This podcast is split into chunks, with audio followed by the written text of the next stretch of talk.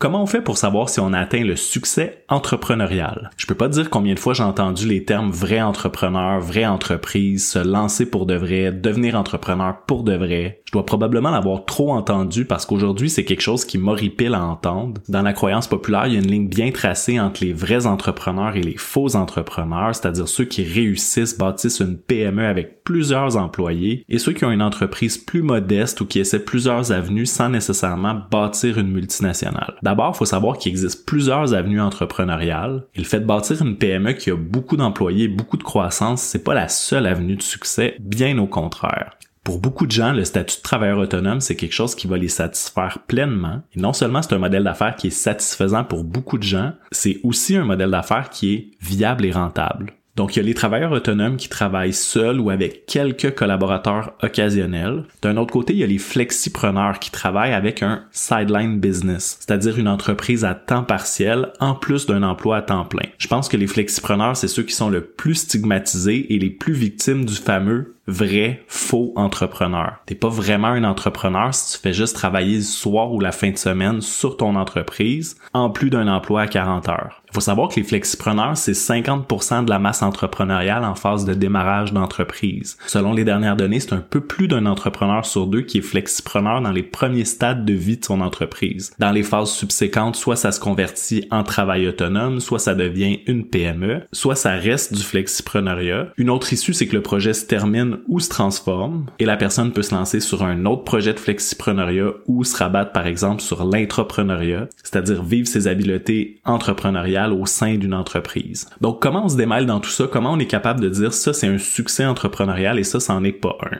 Faut comprendre qu'on mesure le succès entrepreneurial de façon qualitative et non quantitative. Même si on regarde l'aspect purement financier, il y a beaucoup d'entrepreneurs qui ont vécu plus de rentabilité dans la phase de travail autonome que dans les années subséquentes où il y avait une PME avec des Plus de chiffre d'affaires, mais plus de ressources à payer, plus de dépenses. Donc ça, c'est l'aspect financier. Il faut comprendre que le succès financier est plutôt lié au profit qu'au chiffre d'affaires. Un très gros chiffre d'affaires peut laisser des très petites marges nettes au final. L'autre aspect beaucoup plus qualitatif, c'est la question de la satisfaction entrepreneuriale. Il y a énormément d'entrepreneurs qui m'ont dit que leurs plus belles années, c'était celle du démarrage d'entreprise. Au fil du développement et de la croissance de l'entreprise, le métier d'entreprise se transforme. Ce que j'appelle le cœur de métier Par exemple, l'ébéniste qui travaille dans son atelier au début avec un ou deux collaborateurs, ben, l'essentiel de ce qu'il fait, c'est prendre et traiter des commandes, créer des meubles. Aujourd'hui, si son entreprise a 200 employés, son cœur de métier a complètement changé. Ce qui l'empêche de dormir aujourd'hui, par exemple, c'est son coût de revient,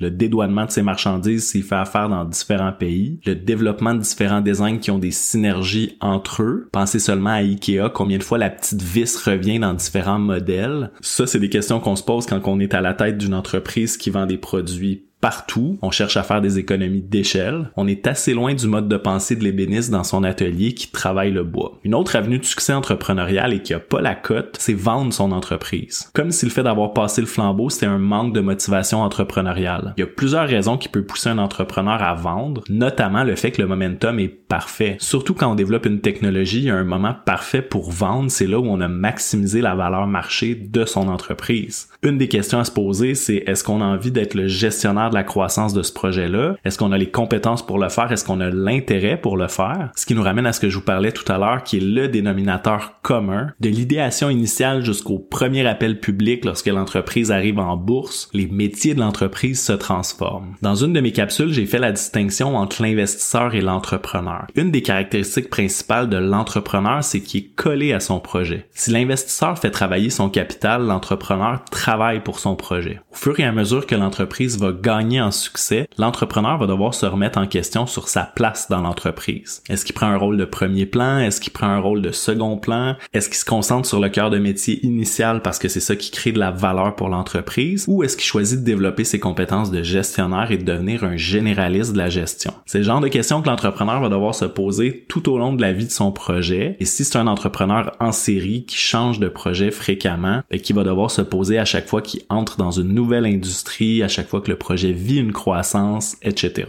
Est-ce que faire 500 000 par année, c'est ton objectif premier? Est-ce que vivre de l'indépendance, de l'autonomie, avoir un équilibre vie-travail, c'est ton objectif premier? Est-ce que devenir un expert dans ce qui passionne, c'est un critère, que ce soit travailler le bois ou faire du marketing web. Beaucoup de critères pour évaluer le succès entrepreneurial et tu l'auras compris, évaluer le succès d'une aventure entrepreneuriale, c'est surtout qualitatif. Dans le domaine de la recherche et de l'éducation en entrepreneuriat, on a beaucoup mesuré la question de la mobilité entrepreneuriale. C'est-à-dire est-ce qu'une personne qui a vécu une expérience comme entrepreneur peut transférer ses connaissances-là, ses compétences-là par la suite, soit dans un autre projet entrepreneurial, soit dans un emploi à travers son leadership ou à travers l'entrepreneuriat par exemple. Sans vous faire le recensement de toutes les études, ce que je peux vous dire, c'est que cette mobilité-là, c'est quelque chose de très connu. Et il y a un consensus sur le fait que la démarche entrepreneuriale, c'est pas une démarche en ligne droite, c'est une démarche en zigzag, et qu'au final, le seul dénominateur commun, c'est les compétences entrepreneuriales de l'entrepreneur. Ça reste que je suis curieux de connaître ta définition personnelle du succès entrepreneurial parce qu'elle est pas mal propre à chacun.